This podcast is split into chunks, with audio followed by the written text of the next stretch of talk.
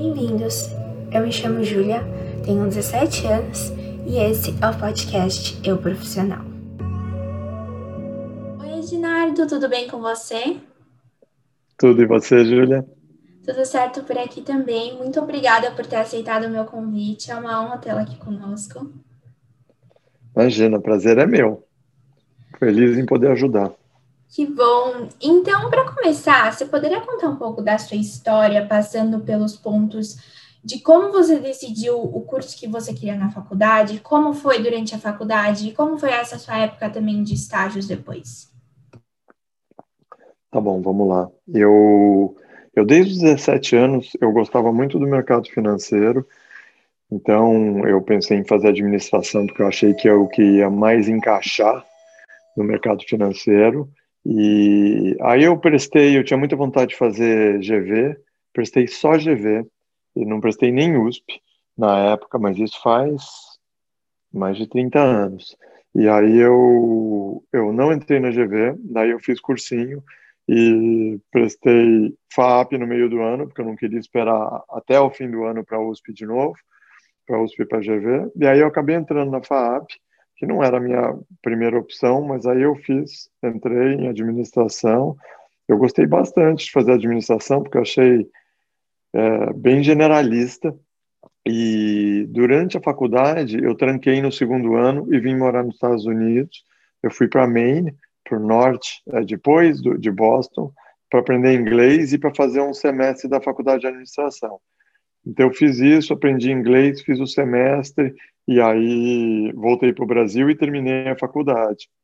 Aí quando eu voltei para o Brasil, faltava dois anos para eu terminar a faculdade e, e, aí eu comecei a procurar emprego.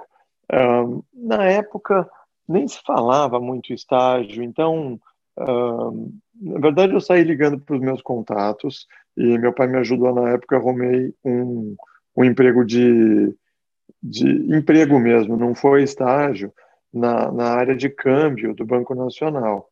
E aí eu comecei a trabalhar lá, mas eu não, não achava muito legal. Aí, por conta própria, eu, eu comecei a ligar para alguns bancos, e eu liguei para um, porque na época era o Banco Francês Brasileiro, e isso eu já estava no último ano da faculdade. Eu trabalhei seis meses no Banco Nacional, e aí eu fui no Banco Francês Brasileiro, liguei direto para o diretor, cara de pau, e que me deram um contato. Falei, olha, eu soube que vocês estão contratando, eu queria me apresentar. E ele falou para eu ir lá, eu contei a minha história, eles me contrataram na hora, e aí me contrataram como estagiário. Um, eu fiquei só seis meses de estagiário, entrei na área de trading e de administração de carteiras, e eu fiquei seis meses por estagiário, e aí eles me efetivaram. Isso foi em 98, foi meu primeiro emprego, aí, meu segundo, vai, de se contar o Banco Nacional. Entendi, que legal. E agora me conta um pouco, atualmente, com o que, que você trabalha? Atualmente eu trabalho com private banking, que é cuidar, na verdade, dos recursos e de famílias uh, uh, que têm mais dinheiro.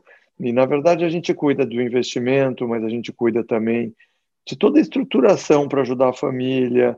É, essas famílias com muito dinheiro têm filhos que moram em outros países, às vezes a própria, a, própria pessoa já mora em outro país, não mora só no Brasil, tem muitas estruturas, então a gente ajuda muito com isso e com investimento também.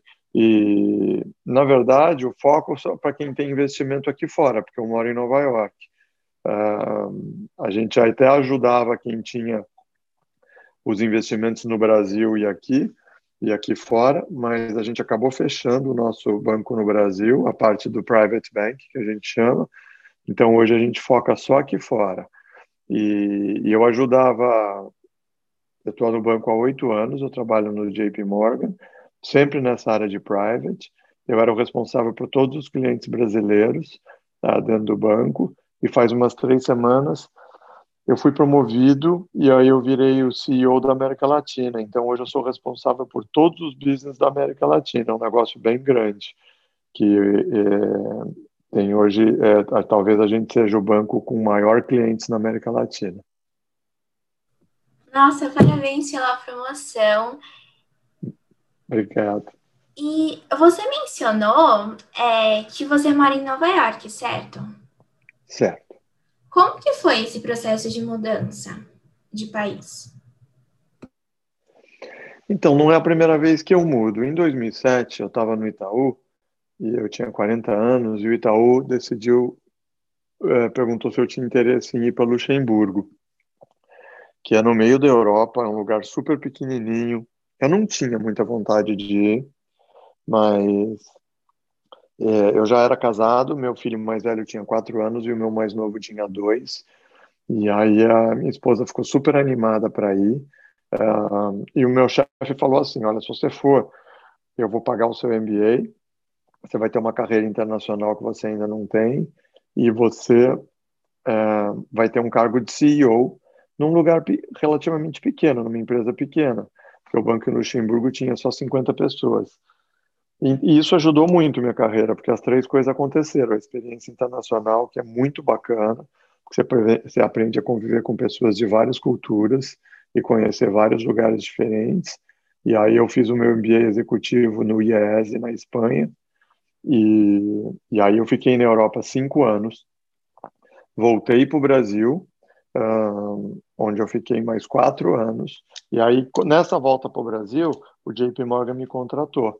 E aí eu trabalhei três anos no Brasil, e, e aí desde 2016 eu já moro aqui. Então, acho que depende muito de como você encara, porque, assim, dá trabalho mudar, né? É sempre uma adaptação diferente. No começo, para mim, foi mais fácil porque as crianças eram pequenas. A, a, minha esposa ajuda muito, porque ela é super tranquila nas mudanças. Uh, mas é sempre uma adaptação, é sempre uma cultura nova, casa nova. Eu gosto, não é todo mundo que se adapta. Tem muita gente que é, não se adapta com a cultura ou sente saudades da família para a gente deu sempre super certo. Muito bom. E me conta também, durante a sua carreira profissional, aconteceu alguma coisa positiva ou negativa que te trouxe um grande aprendizado? Um, olha, de negativo, quando eu estava em Luxemburgo, uh, me pediram para fechar é, o banco, porque o banco não estava indo muito bem. Então eu tinha que fechar o banco, uh, mandar as pessoas embora e ao mesmo tempo abrir o banco em Zurique, em outro país. E depois eu mudei para Zurique. Então isso me trouxe muito aprendizado, de fechar o banco, de falar com o regulador, de ter que conversar com as pessoas, fazer o pacote das pessoas, muita gente triste porque não ia ter mais emprego. É, você aprende muito nesse momento. E agora também, o ano passado, no meio da pandemia, de novo me pediram para fechar a nossa operação no Brasil, porque ela perdia dinheiro, e foi um processo muito parecido, um processo bem difícil, uh, que envolve muita gente, o emprego das pessoas, mas eu acho que nessas, nesses, nesses períodos difíceis uh, você sempre aprende muito e, e, e sempre te dá uma experiência boa. É, de coisas boas, eu diria que as mudanças e essas oportunidades que eu tive na minha carreira de mudar de país sempre foi muito bom.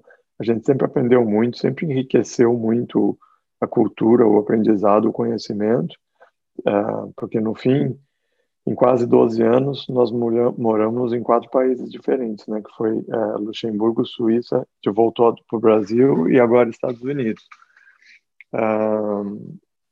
E eu acho que de momento bom também agora esse foi muito legal, porque eu não estava esperando essa promoção. E aí eu passei de ser de Red de Brasil para Red da América Latina, que foi muito bacana. Sim, com certeza. E agora que você mencionou, eu esqueci de te perguntar quando você falou, o que, que faz um CEO?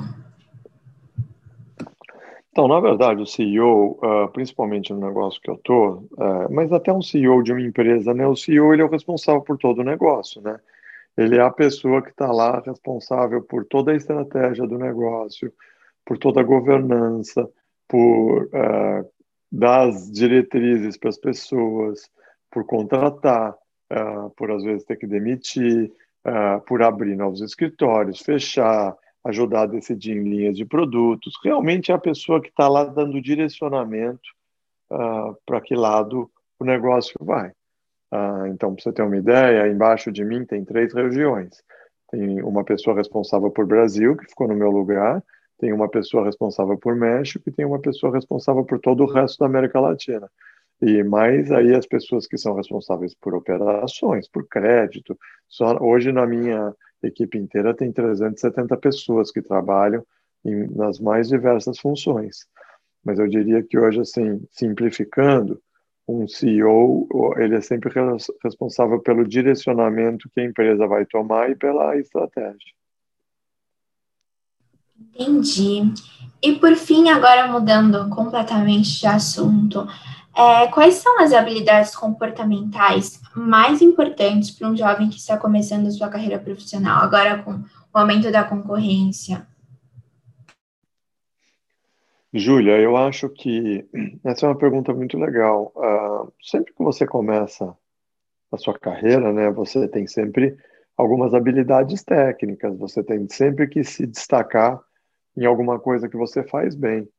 Uh, no meu caso, eu comecei em trading é, e eu gostava muito de trading, mas aí eu comecei a ver que eu não era um cara super, super forte de matemática, apesar de eu trabalhar no mercado financeiro. E trading exige muita conta, né?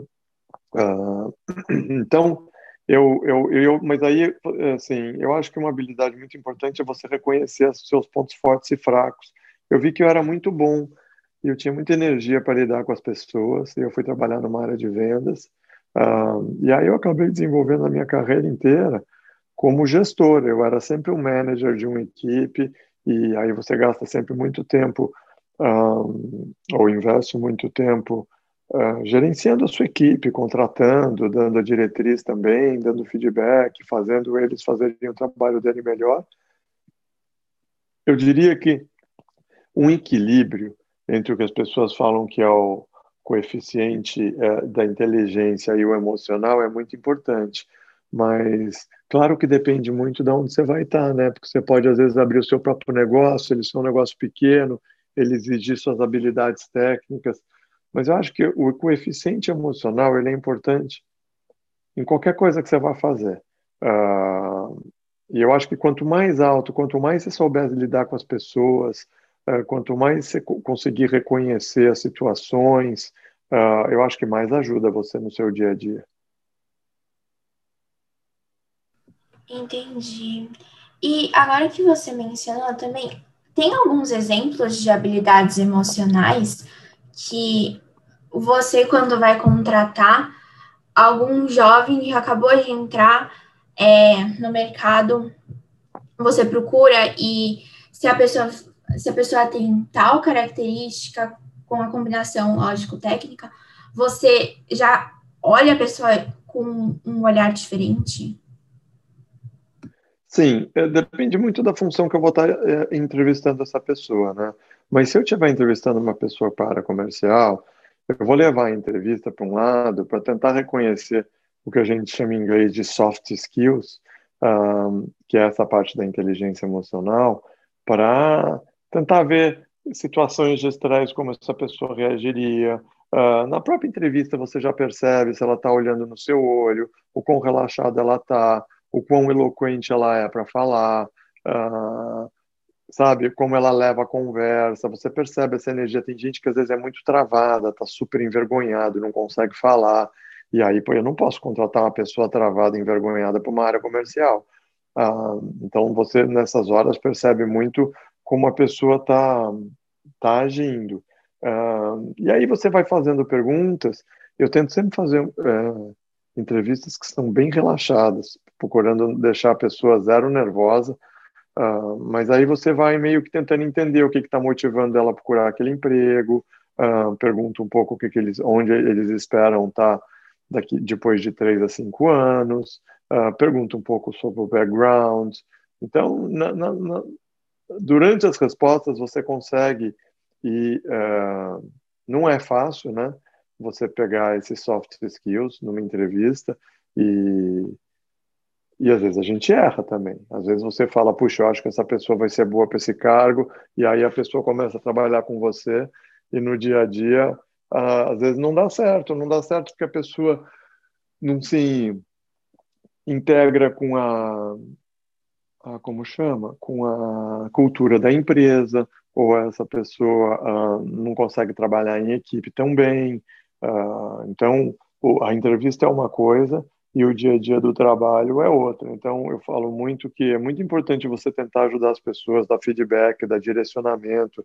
Às vezes, até quando a pessoa não está indo bem, ela nem gosta de receber um feedback meio ruim, mas eu acho que sempre ajuda a pessoa pensar, tentar melhorar e tentar crescer aí dentro da empresa.